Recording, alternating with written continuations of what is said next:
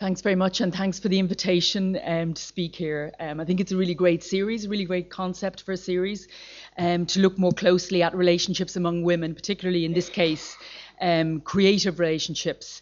Um, I thought I'd start with my title, which is, um, as anybody involved in the poetry world in Ireland will realise, is uh, ironic, since ever since people have been talking about uh, the fact that poetry doesn't pay. Um, but one of the one of the things I wanted to focus on um, in this talk on the Yeats sisters, which will really um, emphasize a little bit more the work of Elizabeth Yeats, who was um, in charge of the Cuala Press, um, while also acknowledging the role of her sister um, Susan, who was involved in the embroidery and the visual arts dimension. But one of the things I wanted to focus on in this talk is uh, the idea of family and the significance of a family context in forming uh, women creatively. Um, and in offering both challenges and opportunities to women to fulfill their creative lives. Um, and the, the, Yeats sisters, I think, exemplify um, that sense of both opportunity and challenge um, at a very particular time in, in Ireland's history. The other thing I wanted to um, think about really from the very beginning is that while I'm thinking about and talking about two very specific women, two women from a very famous Irish family, the story of the Cuala Press um, and the larger story of the Dun Emer Industries and Guild is one of a larger body of women as, as craftspeople. And there are many people, many families, perhaps some people here, who will have had family connections to that industry or female ancestors who worked um, in that field. And I think this this is a really interesting moment to start reclaiming those stories and to start thinking of the idea of sisters, uh, not just as siblings, not just as two important women I'm talking about today, but rather as a larger sense of sisterhood, a larger sense of collaborative purpose on the part of, uh, of women artists. But I will begin, obviously, with the Yeats family uh, as, as the centre of this talk. Um, on, on, the slide there, you can see um, the very famous self-portrait of John Butler Yeats. It's an amazing, uh, a really beautiful portrait, um, and um, a representation also of his wife Susan Pollexfen. Um, there was a, a, great exhibition in the model um, in Sligo of artworks by John Butler Yeats and by the Yeats family as a whole. And I think it really uh, flags up the really interesting intersections, stylistic intersections of the visual production of this family. And some of that I'll be touching on today in relation to the production of the books in particular. Obviously, the Yeats family are they're an extraordinary family um, of the two parents you see there and four siblings, two two sons and two uh, daughters, and they also exemplify uh, not only creative genius in different manifestations and in different art forms, um, but also I think the sense of both the tensions uh, and, and the productive collaboration that can emerge from that family setting. Now, a lot of the terms in which we see the family uh, and their achievements, I think, are shaped by uh, by that man, by John Butler Yeats's decision, career decisions, I think, and personal decisions shaped uh, the fate of his family in important ways, I think. Um, John Butler Yeats was trained as a lawyer. Um, but he didn't want to be a lawyer. He wanted to be an artist. Um, and as you can see, if you if you look at some of his artworks, you know a, a, lot of critics would see him as not a particularly significant artist, especially if we compare him to um, to his son um, Jack Yeats. Um, but his work is extremely accomplished and shows great insight and I think great um, affinity for um, the subjects of his work and particularly the, the people who sat for him, many of whom were his family members. But his decision to pursue um, a life as an artist, uh, which was not uh, well rewarded uh, financially and was very created instabilities in the family structure, I think. Um, had a, a, a shaping force on the lives of all four of his children. It put a lot of pressure on his marriage. His wife, um, Susan Pollexfen, who was from Sligo, was from a wealthy, um, at least comfortable merchant family. And when she married him, she had an expectation of being uh, the wife of a man in, in the legal profession, not the wife uh, of a penniless artist. Um, and so that friction and that tension, and also the, the economic disadvantage uh, that that decision created for the family, I think, um, had, a, had a shaping force on the, the children. Now, um, this shows two portraits um, of the two daughters that are the focus of my talk today. On the left is Elizabeth, um, or Lolly as she was uh, known to her friends and family. Um, and she is the main focus, really, because she is the, the, the head of the Cuala Press uh, and the woman who, who put these um, amazing works into print. On the right is Susan, or Lily Yeats, who was the older of the two siblings, and um, she was the one who, whose focus was more on the visual arts and embroidery and needlework um, in the organisation. So they occupied two quite different roles, as I'll explain later um, in the Cuala industries. But they also occupied two quite different roles in the family, too. Um, Susan the elder was a quieter woman. Um, she was um, in many ways happier in, in the home or the domestic environment, whereas Elizabeth was a more gregarious character and very much wanted to forge a career outside the home. So, in that way, they had two slightly different profiles, I think, as women of their generation. Um, Susan Yeats on the right there was also very close to her father, uh, and a lot of our understanding of that, uh, those family dynamics, come through the letters between them. Not all of which still exist; some of them um, were destroyed, um, but both published and unpublished letters uh, between them are very revealing of the particular um, family dynamics. The two men of the family, of course, are very famous on the left hand side there. Um, W.B. Yeats, um, arguably Ireland's most famous 20th century poet, winner of the Nobel Prize in 1923. And then on the right, um, Jack Yeats, again, uh, one of Ireland's most famous artists. Now, um, the family um, they um, had strong connections, as we know, to County Sligo, to the west of Ireland, and that landscape and imaginary uh, very much shaped their their visual work um, very strongly, and also um, W.B. Yeats's poetry. But they also spent um, a lot of time in London. They had very strong um, connections to London. I'll be talking in a minute about the foundations of the sisters' education in the arts and crafts movement being very much connected um, to a London environment. So, in many ways, the sisters' lives um, exemplify that bringing together of Irish and English heritage and influence. Um, Susan the elder uh, was born in, in Sligo, um, but the younger uh, Elizabeth was born in London. So you know, even in their in their biographies, if you like, they exemplify um, that kind of cross fertilization uh, between Irish and uh, English culture. Now, I mentioned the economic uh, challenges of the family, and these were considerable. Um, they were in part fostered not just by um, John Butler Yeats's decision to become a visual artist, but the fact that he didn't approach that decision uh, in a very businesslike way. Um, he was a very slow worker, so he didn't produce a great deal of work. He also tended um, to produce work that he was interested in doing rather than work that would pay. Um, and the number of family portraits, for example, that he created is evidence of that. You know, the fact that, that the intimacy and engagement with the sitter in that case was more important than uh, making money from, uh, from the art. Now, um, this placed pressure on the family and on his marriage. Uh, but it also, I think, fostered in his two, in all his, his children, but I think arguably the two daughters, um, a very strong awareness of the need for economic independence and the need to think of their creative lives in business terms. Um, they were aware of their need to survive as artists and that that did have a particular economic um, implication.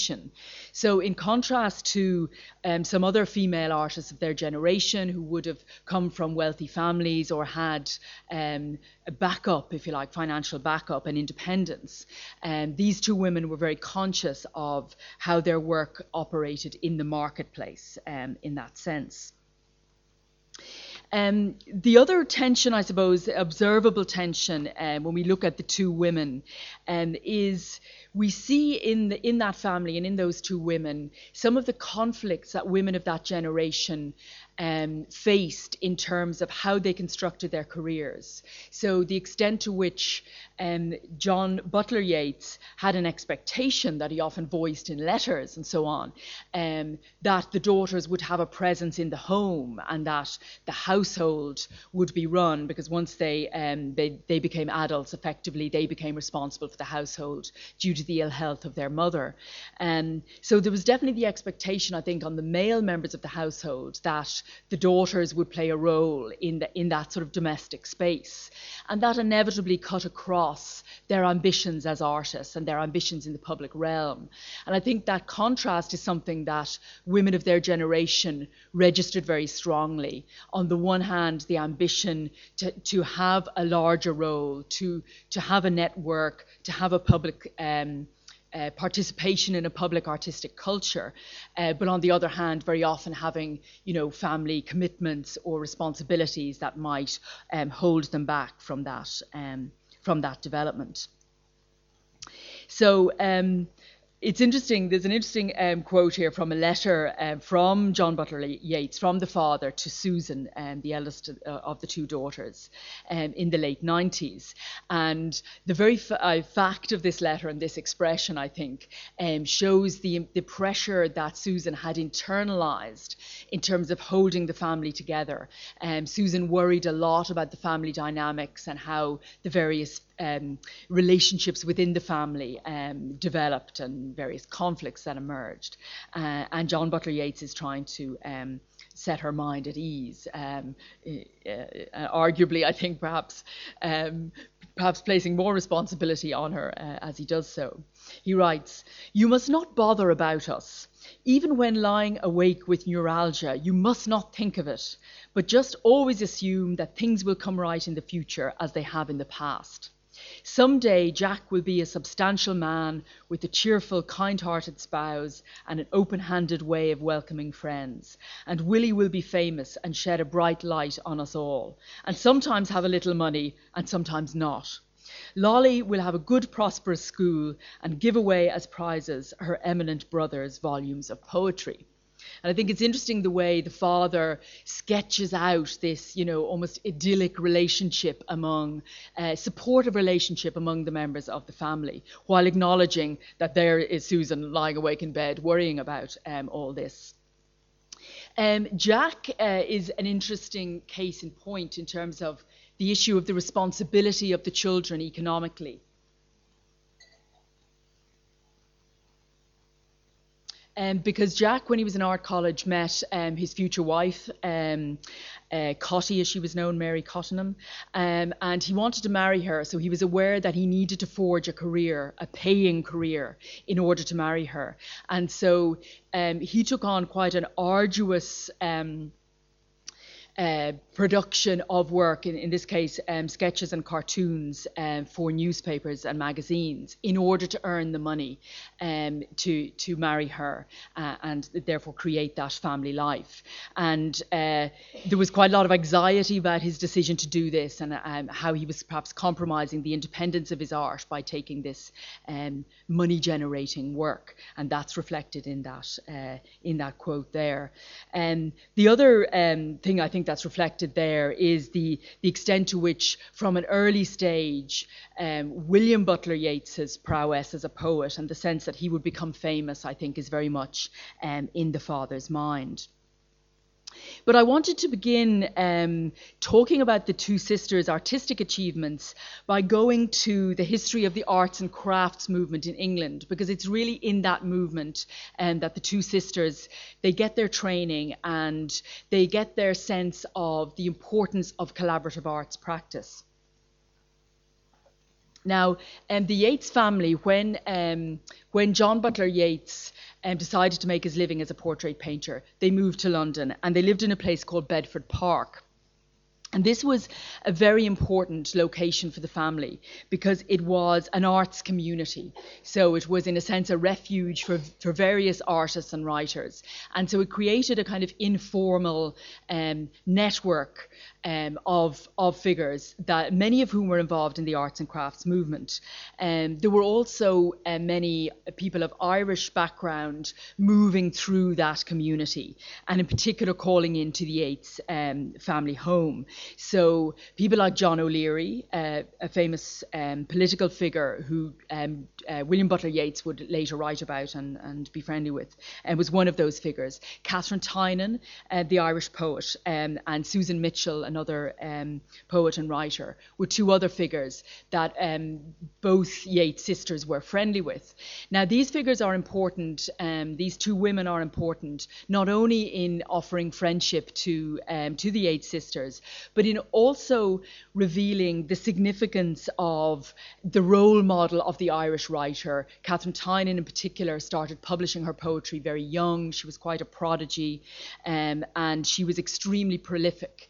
Um, and so had a profile as a writer early on. And so a figure like that did offer the two sisters um, a model for the idea of the woman artist or the woman writer um, as a person of singular achievement. They also met, of course, people like Maud Gonne, who they were much less impressed by. Um, interestingly, there's quite a bit of uh, bitching about Maud Gonne in the letters. Um, so they had very pronounced opinions and affinities, um, the two sisters, in terms of their um, their response to the various figures moving through the household. And it's interesting as well how their letters offer very often a kind of counter narrative to the one we might build up if we read Yeats's poetry um, or his correspondence correspondence um, and documents. So it's very interesting how the women's, the documents relating to these two women, um, you know, cre- gives another perspective, another another angle, if you like, on the Yeats story. But the most important contact the two women made in that early phase, in the phase in Bedford Park, was with William Morris. William Morris, of course, the, the founder, in effect, of the arts and crafts movement in England. Um, and both he and his household and his larger group of associates will be very important, uh, both in terms of training for the two women, especially um, Lily um, in the visual arts, but also in, um, in creating this kind of network of expertise that the women would draw on later when they were doing their own work. So um, in 1888, Susan Lily Yeats began working directly for William Morris. Um, she was really under the direction of his daughter May. But she worked in Kelmscott House um, in, in this workshop setting, um, so particularly doing embroidery and um, work as a needlewoman effectively. And this gave her two advantages. First of all, it was a very vibrant, um, creative space uh, for a woman of her generation. Um, it also taught her a lot about collaborative arts practice, uh, about the workshop as a way of producing um, work collectively, um, and it enabled her obviously to develop her craft and her expertise in embroidery in particular. But it didn't give her a great deal of freedom as an artist. And um, so a situation like that, on the one hand, gave her profile and insight, but it didn't give her a lot of freedom. And ultimately, I think it was that lack of freedom, creative and artistic freedom, that would um, cause her eventually to withdraw from that um, from that setting. Um, her withdrawal was also precipitated by. Um, a difficult relationship with May Morris. Uh, May was quite a difficult character. Um, she had quite a temper. She was quite, um, she, you know, she managed um, her her workshop a little heavy-handedly. And um, when the workshop was moved from Kelmscott House to Hammersmith, um, the benefits, the sense of community and the sense of these various artistic figures moving through that space and that sense of kind of collaborative endeavour um, was reduced. And I think this this um, was something that Susan Yeats felt the lack of. You know, she felt the diminishment of that that um, that larger kind of network of support. Because while she was working in Kelmscott House, she had access to a lot of figures like uh, Bernard Shaw, for example, Cunninghame Graham, Emery Walker, who would be a very important influence um, on, on uh, Elizabeth's printing later on. Um, so these figures would all be figures that the two sisters could go to for advice um, later on. So, um, another interesting um, dimension of that experience in Kelmscott House, in particular, um, when we think about women and women artists of this generation, is the extent to which we had both a, a kind of domestic and workshops or a, a living and working kind of space um, that the women could operate out of. And so, in many ways, there was a sense in which there were there was a domestic or a familial structure underpinning um, that that work relationship and space. And it was very important, I think, for women of that generation how those two elements could be combined. So how their professional lives and the more domestic spaces uh, could combine. Now, at the same time as the, the sisters were engaging and, and getting their um, their training in the arts and crafts movement in London, um, there was obviously a rise in Ireland in um, interest in specifically a specifically national cultural production, obviously that we know as the Irish Revival. Um, and so this is a time of major change in Ireland, obviously politically and culturally. Um, and there is a very specific desire to form an Irish cultural identity through visual arts, through writing, through theatre, but also through um, the Irish language and through other um, like sporting and business um, developments that were very much designed to develop Irish production um, and Irish self sufficiency in that sense.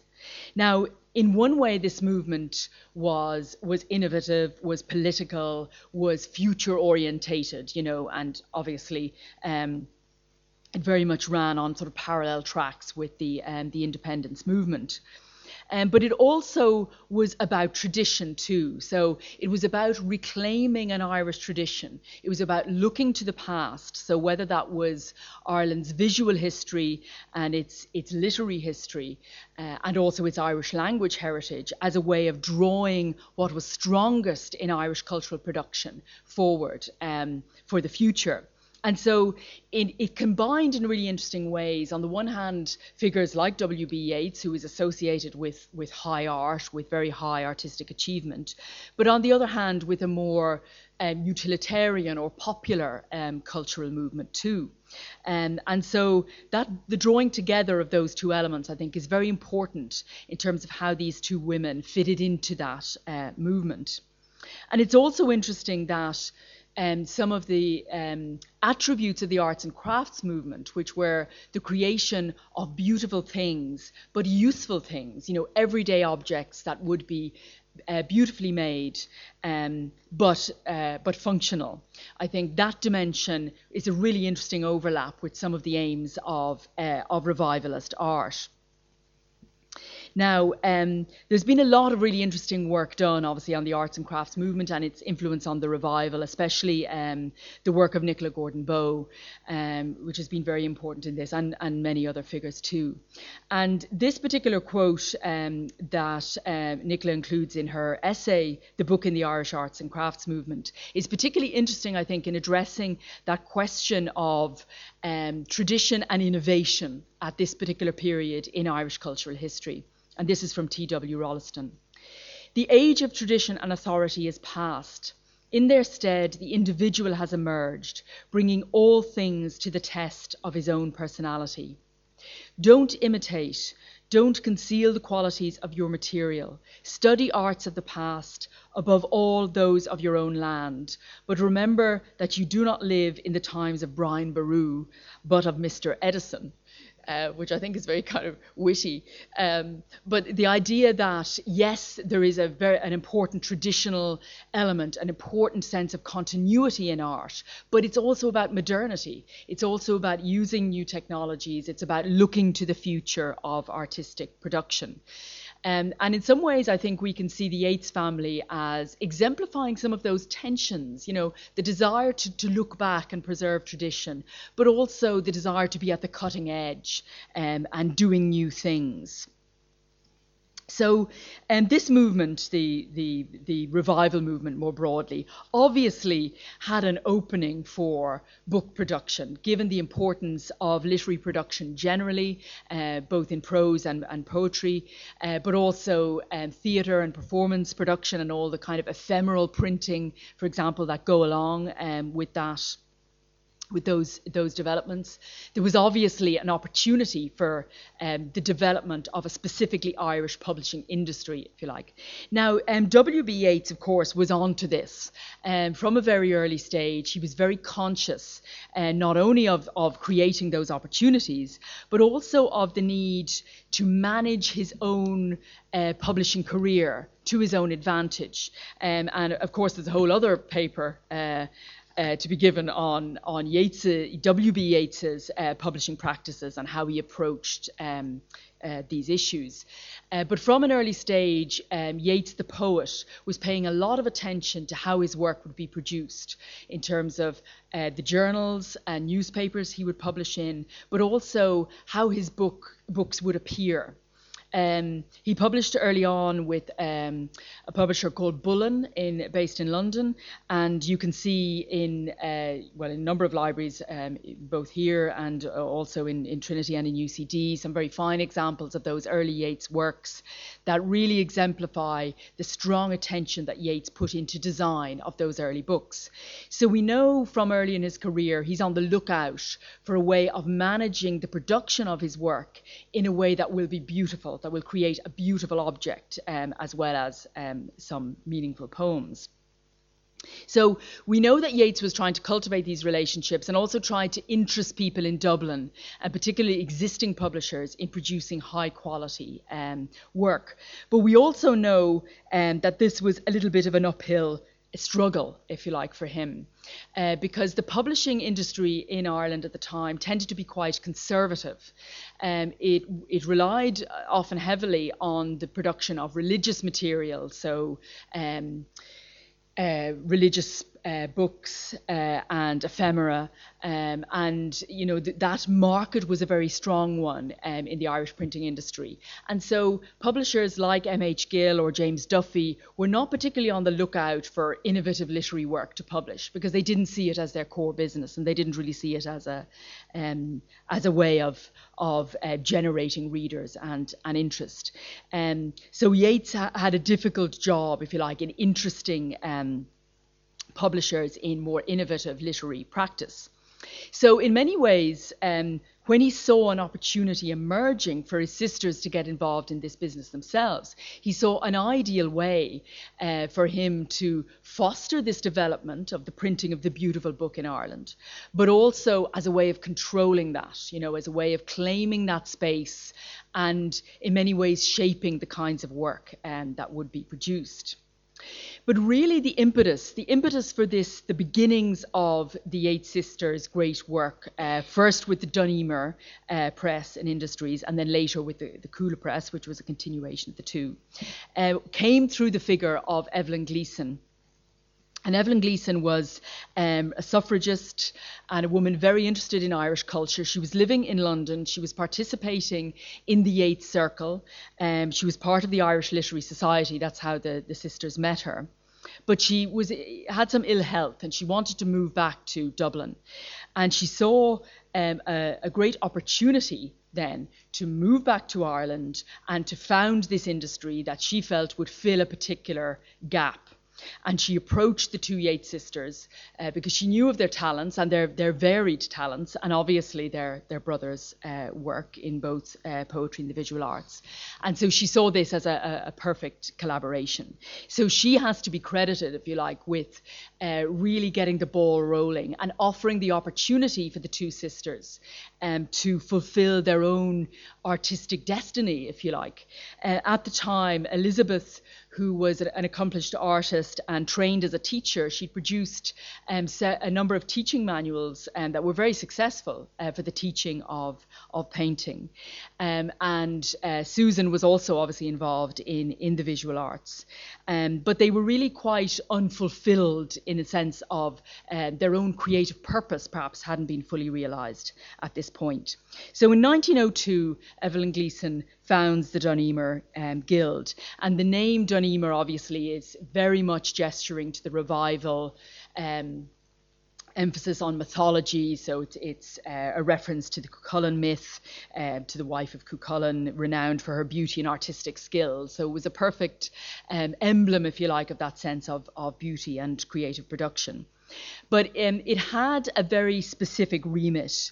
Um, it was very influenced by the arts and crafts movement, and it was very much about the handmade thing. So it was very much pushing back against um, industrial developments, uh, looking at the idea of craft and looking at the idea of um, specifically using Irish materials. So it was very much harnessing that revivalist aim um, of, of the producing things that were Irish in, in every way. Now, these two photographs are ones you'll come across a lot um, if you're looking at um, representations of the Dun Emer um, industries. And um, they're rather beautiful uh, representations, I think, and, and interesting ones as well. They give us, again, insight into the space of creative production for these women. The smaller um, picture shows the printing uh, room with the printing presses, and the larger one shows the embroidery uh, workshop. We can see there, of course, as well, the collective dimension of this endeavour and the fact that the two Yeats sisters worked alongside their employees. So it was very much that sense of a, an equal collectivity uh, involved in. Um, in the production of the work. Um, so the two women were not directing operations, they were very much involved in the production um, themselves, and there are numerous other um, representations uh, of that. Now, this sense of Irishness um, comes through both in um, the, perspect- the first prospectuses of the Dun Industries and in various publicity that they put out, because they were conscious from the beginning of the need to um, create a, a, customer base, if you like, for this material, which was um, obviously collectible, obviously material that was quite expensive. Um, so it wasn't, in that sense, everyday material, but at the same time, it was intended um, to be, I say, used and functional. Um, and that was the kind of market that the, the women wanted to appeal to. And this is an interesting description, I think, of their aims. Everything as far as possible is Irish the paper, the books, the linen of the embroidery, and the wool of the tapestry and carpets. The designs are also of the spirit and tradition of the country. The education of the work girls is also part of the idea. They are taught to paint, and their brains and fingers are made more active and understanding. Some of them, we hope, will become teachers to others, so that similar industries may spread throughout the land. Now, that idea of um, education was very important. And the sisters and Evelyn Gleeson were all committed to that idea of the industries as, you know, not just about the production of these beautiful objects, but about training. Um, and there was a lovely exhibition actually in the National Gallery um, about the artwork of this generation um, of women. Um, and it really shows, I think, the importance of that sense of training and education among the group it also speaks back to what I said at the beginning about the importance of, you know, the most minor figures, if you like, and perhaps the youngest women who participated in this this grouping, as well as as you know the more developed artists, that they all played their role. The educational remit um, took a number of different forms. The girls um, went spent time in the National Library. They attended talks. They had tutors coming um, to teach them. They were also trained, obviously, by the sisters themselves directly. And they had the um, uh, lessons in I- the Irish language, for example, and so on. But all of these, while really significant developments uh, in terms of education and in terms of future generations of cultural production, did put quite a bit of pressure on the industries and on their business model, if you like, because it did mean that a lot of the time was spent in education rather than in production, um, which obviously meant challenges um, to, to the kind of commercial, commercial viability um, of the industries.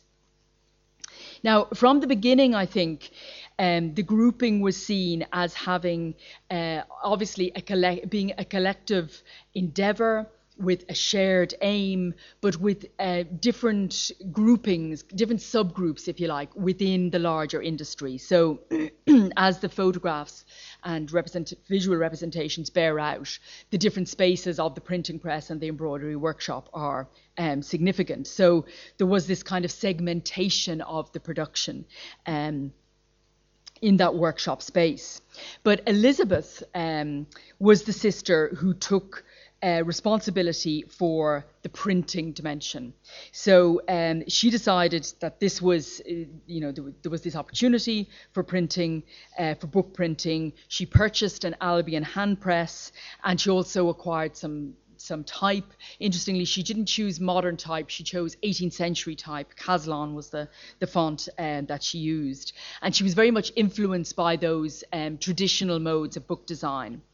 Um, but she had very little um, actual experience of printing. She did a, a month long course in London, and that was really the basis of her expertise, which is really a very uh, a very slim basis and um, when you think of the complexity of setting and printing um, works by hand. So it was very much, in a sense, a, a trial and error um, process. And the, the early prospectus uh, notes uh, though many books are printed in Ireland, book printing as an art has been little practiced here since the 18th century. Um, and it expressed the spe- specific desire to revive this traditional craft. So, with that in mind, we can expect the Cuala Press books to very much uh, follow that traditional model. Um, so, to be based on you know, the traditional rather than the innovative side um, of printing of the time. now, um, from the very earliest stage, W.B. Yeats, the poet, had a strong influence on the work that was published as part of the Dun Emer enterprise. Um, so we see him while while Elizabeth was running the press nominally, he is exerting quite a lot of the of, of pressure, if you like, in terms of the decision making um, around the book, around the books, and this is um, exemplified by. Uh, the first book they chose to publish, which is this one, In the Seven Woods, um, uh, work obviously by um, Yeats himself. And this particular um, edition is from the, the UCD library, and it has a Yeats' signature and also an annotation on it. Now, Yeats himself professed himself to be extremely pleased with the printing of this work, although it is a little uneven. Um, you can see from the printing, um, the take up of the ink is a little uneven. But it nonetheless is a really lovely uh, book, very simply printed.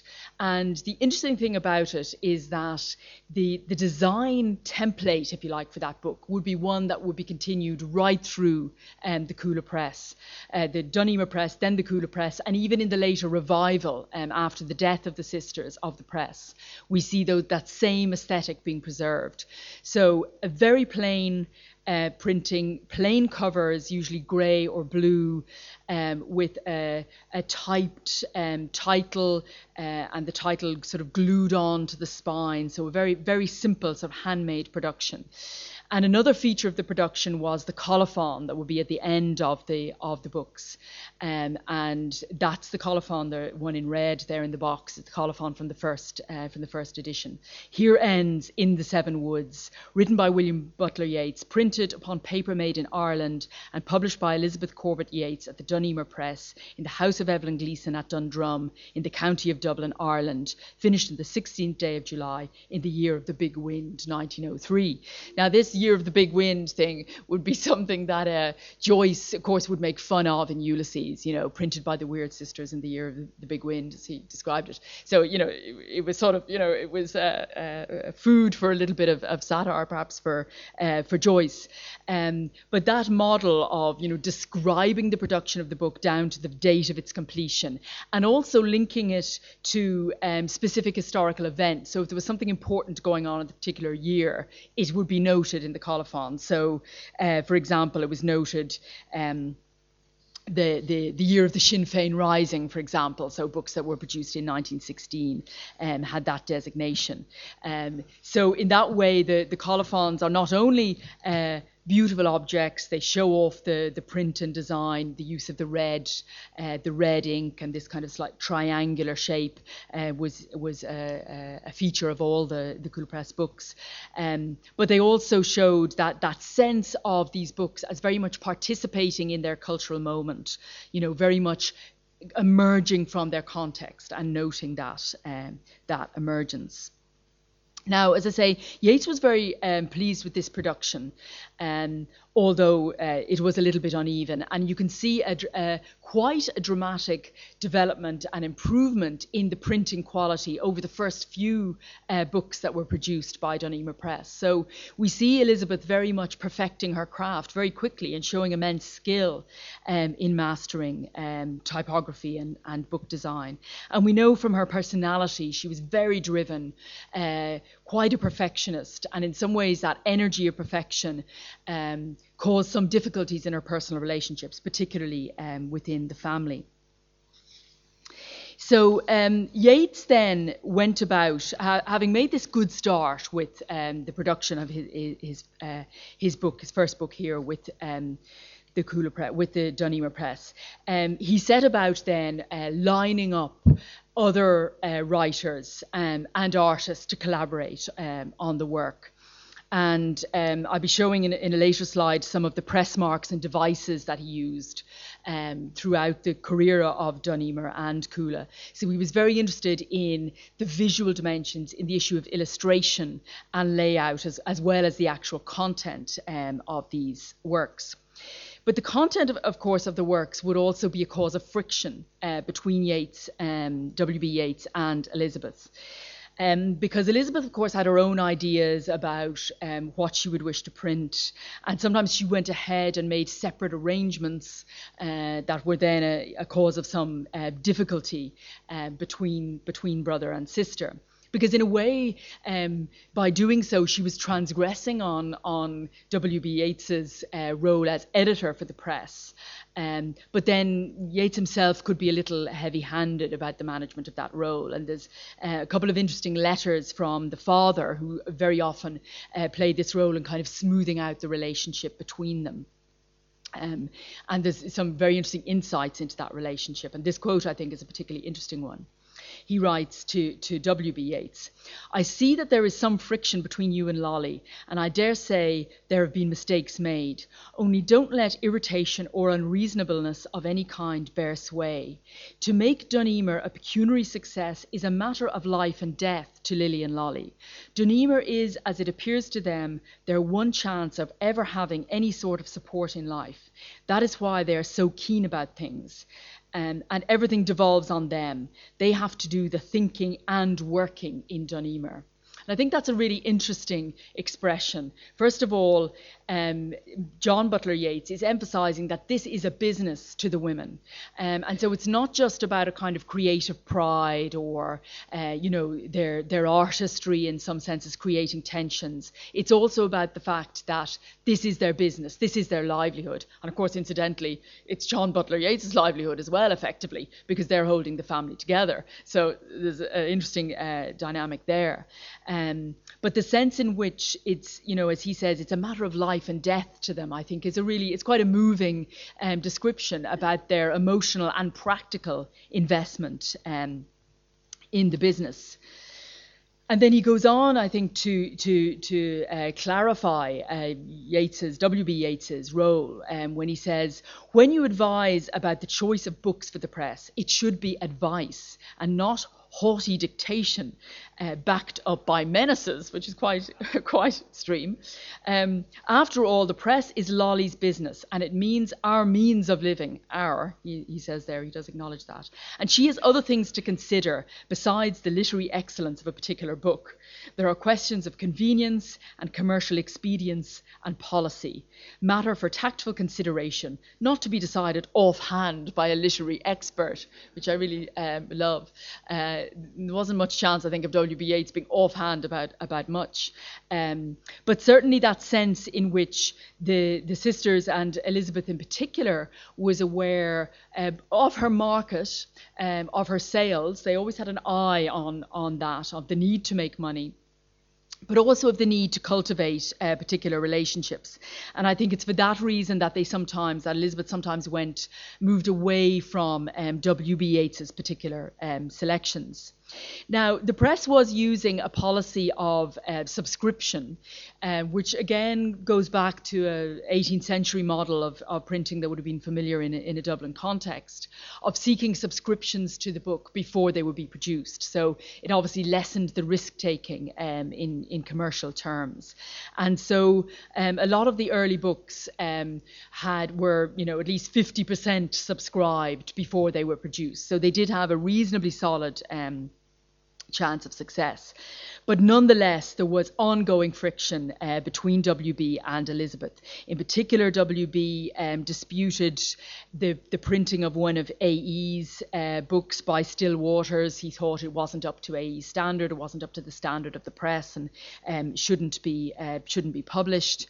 Um, Elizabeth refused to, to listen and went ahead with it. Um, Yeats also wanted to introduce some non-Irish material into the production, which was an, another question mark because the women were very devoted and, and sold on the idea of preserving a specific Irish identity for the press. So Yeats um, urged the production of the Post Office by Rabindranath Tagore and also um, Ezra Pound, who he was collaborating with at the time. So um, it introduced that international flavour um, into the into the production. Now, um, as well as moving forward with the production of both um, original works um, by Yeats himself and his friends, and also some um, selections and anthologies, which were very much, uh, you know, popular items uh, among the production, the early production of the Dun Emer Press. The other thing they did was um, a diversity of other printing forms. So they printed Christmas cards and calendars and labels and in a more artistically interesting sense, these broadsides, which as you can see are, are very beautiful objects. And they were printed right across the career of the, the and later um, the Cuala Press. And the really interesting thing I think about um, these broadsides is that they explain a bit, I think, about some of the policies of the press as a whole. So they're, they're very much collaborative works. So a lot of the visual arts, um, in this case, in the er, case of the early series, was done by Jack Yeats, um, who had returned in 1910 to Dublin and who, who collaborated in, in, these and other Cuala Press, uh, Dun Emer and Cuala Press endeavours. Um, so they exemplify that familial um, production but they also combined the reprinting of songs, ballads, poems, and the and the printing of new work by contemporary artists. Now, one of the distinctive things about Dun Emer and Cuala as a press was that they produced new work. Most um, of the English models for hand press printing and you know the, the, the printing of the beautiful book um, in the arts and crafts movement um, used earlier work. They reprinted existing works rather than producing new work. Um, and so Cuala was specifically innovative in its gravitation towards new, uh, new work. It was also a riskier business. You know, it was a much easier task to reprint something that already had a status and had a market, uh, whereas putting your money on on new writing was was innovative and daring, and I think was is one of their great legacies, really, uh, because it makes that work available um, uh, to a wider readership, and it very much supports um, the artists of the day. So the broadsides um, which are, say, if you get a chance to look at them, there's obviously ones, in, some in the National Library. I presume there's, there's some here in the Academy as well, uh, and a, a, full set in UCD too. They're very, uh, they're very beautiful objects and very desirable and collectible um, objects now. But again, they show how the two sisters were very much were, were drawing in both um, all the family expertise and also the expertise of a wider um, circle of friends um, in their development of this work.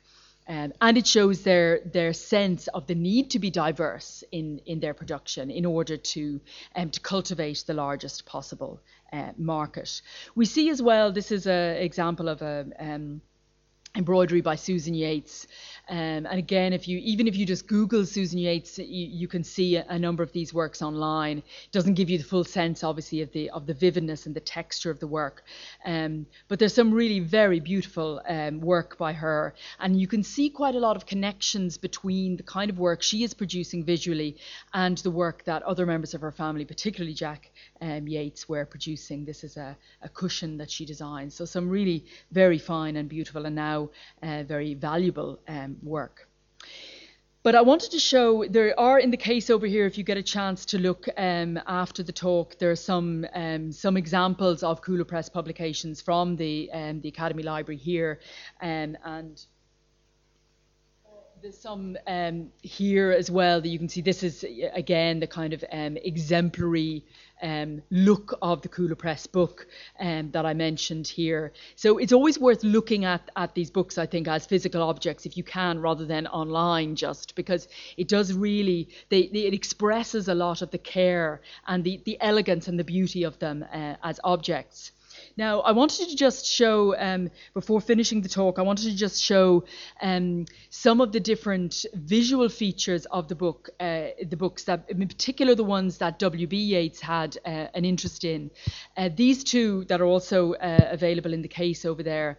Um, show the particular attention to the devices and the press marks uh, in the uh, in the production of these books. Um, the one on the right, which is by Lady Gregory, again, obviously a close collaboration in the theatre with um, Yeats, but a woman who interestingly took very little interest in the activities of the Yeats sisters. I, again, this was a little bit of a bone of contention that she tended to rather look past them um, to their brother. But nonetheless, they published um, this work um, by her, uh, and that that emblem uh, of the tree and the woman is one that would recur a lot. Um, you know, it's the most used um, of the emblems of the of the Cuala press um, throughout its history. It was one, however, that um, that uh, Elizabeth would somewhat turn against. Um, she saw it as a little bit weak. Um, Yeats commissioned a number of his friends, including Sturge Moore, to produce other visual elements. The one on the left, I think, is very beautiful. Um, and his favourite one is, in fact, this one designed by Robert Gregory, uh, a really beautiful and elegantly um, designed mark that he used uh, very often in his own work. Um, they're just a, they're not the full range of images, but they're uh, a number of um, really interesting and beautiful images there. So really, I just wanted to finish by asking the question then: What is the legacy of um, the work produced by the Cuala Press, um, this, the visual legacy of, of the work um, for future generations, I suppose, in Ireland, and in particular for, for the, the, the two women and their, uh, their reputation. And as I said, I think the, the, one of the signal achievements of the two sisters is um, this marrying of very of important content and design. Because certainly there were a lot of beautiful uh, books produced in the British Isles in this period of uh, of printing. And the Cuala press ones were on the simpler end, you know, perhaps on the, you know, they were less ornamented, less elaborate than a lot of the um, the English uh, productions, hand press productions of the time. But in many ways, I think they they hold their interest for us even more, perhaps because of that simplicity. I think they speak to us very strongly today as beautiful objects, and they also show a real determination and consistency in terms of that aesthetic on the part of um, Elizabeth Yeats in particular. She had that particular particular design and she really um, stuck to it throughout her entire career. So she wasn't swayed by by fashions or by the influence of other designers. She very much stuck to, to that trademark um, production. Obviously, one of the most significant things about the Cuala Press was its um, production of Yeats's work, the opportunity it offered the poet to produce work um, in a particularly beautiful way, to produce gatherings of poems uh, before that they would be produced in larger, more commercial uh, publishers like Macmillan, who was his main publisher throughout his career. So they gave him the opportunity to control that production and create a different kind of readership. Um, and right through Yeats's career and in the way he dealt with some of the, the people he invited to contribute to the press, he was very clear. There's an interesting letter, for example. Um, uh, uh, to, in fact, there's two examples of letters uh, where he indicates that the, by giving their work to the Cuala Press, the artist will not be cutting across uh, arrangements that they might have with commercial presses, you know, and that in fact this is a, a separate thing with a separate market, a separate reader. Uh, and so we very much saw it as a very different space in which to publish um, work. So he, he marked it out as that, that place where the beauty of the book and the significance of the content, I think, come together. Um, for the, the women, I think the idea of collectivity, the idea of shared purpose, and the importance of participating in a very important cultural moment in Ireland's formation as a nation, uh, both in terms of its independence and also in terms of its, its kind of unique um, cultural um, um, identity as a 20th century nation. Uh, they participated very um, strongly in that. And I wanted to finish with um, there's some a couple of quotes there. I won't don't have time um, to read, but there's some very interesting. Um, if you get a chance to look at the letters, some very interesting insights into the attitudes of the two women. Um, to the, uh, political events in Ireland, especially during the 1916 Rising and during the revolutionary period. So we can also um, engage with the sisters, I think, as very observant and engaged cultural figures um, who are commenting on what's going on around them politically as well as culturally. Um, but I, I, want to finish with this image of um, a book written by uh, Liam Miller, A History of the Dun Emer and the Cuala Press, which Liam Miller who is arguably the inheritor of the Cuala Press aesthetic, who um, founded Dolmen Press in the 1950s, again, one of the most famous of uh, Irish uh, hand press, uh, uh, beautiful, beautiful objects um, that he created. But the very fact, I think, that he devoted some time to the writing of a history of the, the Cuala Press, um, just a page of it there is represented, um, I think shows the very clear importance that the Yeats sisters' work had in unifying visual and literary culture and in providing a template uh, for the publishing and reading of poetry in later 20th century Ireland. Thanks very much.